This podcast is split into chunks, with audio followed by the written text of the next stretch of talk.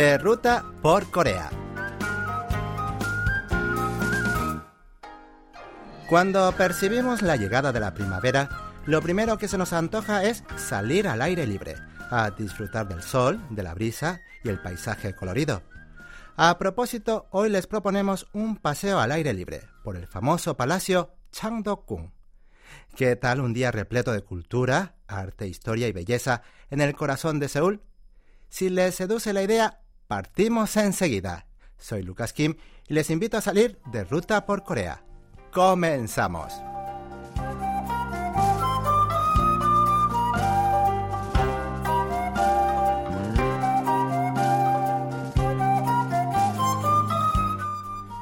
El palacio Changdok-gung fue construido a inicios de la dinastía Joseon como palacio auxiliar de Gyeongbok-gung. Pero más tarde, cuando este fue destruido durante la invasión japonesa, Changdok-gung sirvió como palacio principal desde 1610 hasta la reconstrucción de Gyeongbok-gung en el año 1868. Luego, en el siglo XX, el último emperador del imperio Tehan, Sunjong, lo utilizó como residencia incluso después de la anexión de Corea a Japón, hasta que falleció en dicho lugar. De ahí que Changdok-gung represente a la segunda etapa del reinado de Joseon. Como muchas otras joyas del patrimonio cultural, Changdok-gung tampoco pudo salvarse de la destrucción de los japoneses y sufrió numerosos incendios. Pero gracias a los libros históricos que registran detalladamente la distribución y el aspecto de las edificaciones del palacio, como los anales de la dinastía Chosono Tongwol-do, Changdok-kun pudo reconstruirse en su forma original en la década de 1980. El palacio se divide en tres grandes espacios, los salones para la política, los dormitorios y el jardín posterior. La construcción del espacio para la política dentro de Changdok-kun resaltaba el poder real, mientras que los dormitorios estaban situados en lugares más llanos y de estilo más simple.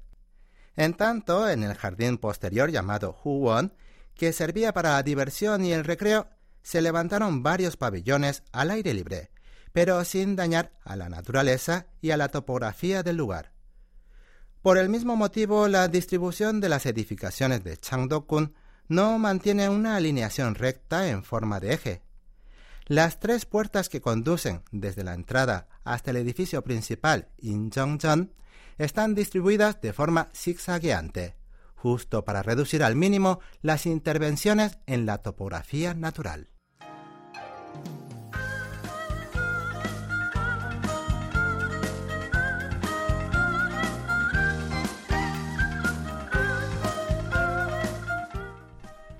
Caminando hacia el jardín posterior se observa un bello estanque llamado Puyongji, junto al cual se eleva un pequeño pabellón llamado Chuhamnyu, considerado como la cuna de la política reformadora del rey Chongzhou, que fue utilizado como biblioteca real.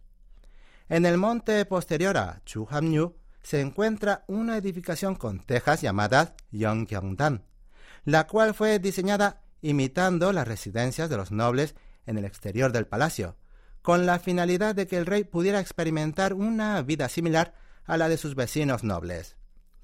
Entre los espacios de uso diario destaca Naksanje, edificio donde habitaron los descendientes reales del imperio Tehan, hasta finales de la década de 1980. El Palacio Changdokun está abierto al público todos los días, excepto los lunes de 9 a 18 horas, pero cada año, en primavera y otoño, las mejores estaciones del año ofrecen el programa Paseo por el Palacio Changdok-gung bajo la luz de la luna. La visita palaciega más representativa de Corea, que no solo es una auténtica oportunidad de apreciar el bello paisaje nocturno del Palacio Real, sino también de conocer la historia que sus rincones esconden, mediante diversas actividades culturales y artísticas, Concretamente, el paseo nocturno a Changdok-kun este año tiene lugar el 4 de abril al 9 de junio y del 22 de agosto al 27 de octubre, de jueves a domingo. Así que si están de visita por Corea, no dejen pasar la oportunidad de disfrutar de un día de cultura, arte e historia en uno de los palacios antiguos más representativos de Corea. Y así concluimos el paseo por Changdokgung, Patrimonio Cultural de la Humanidad por la UNESCO. Espero que les haya gustado. Hasta la próxima.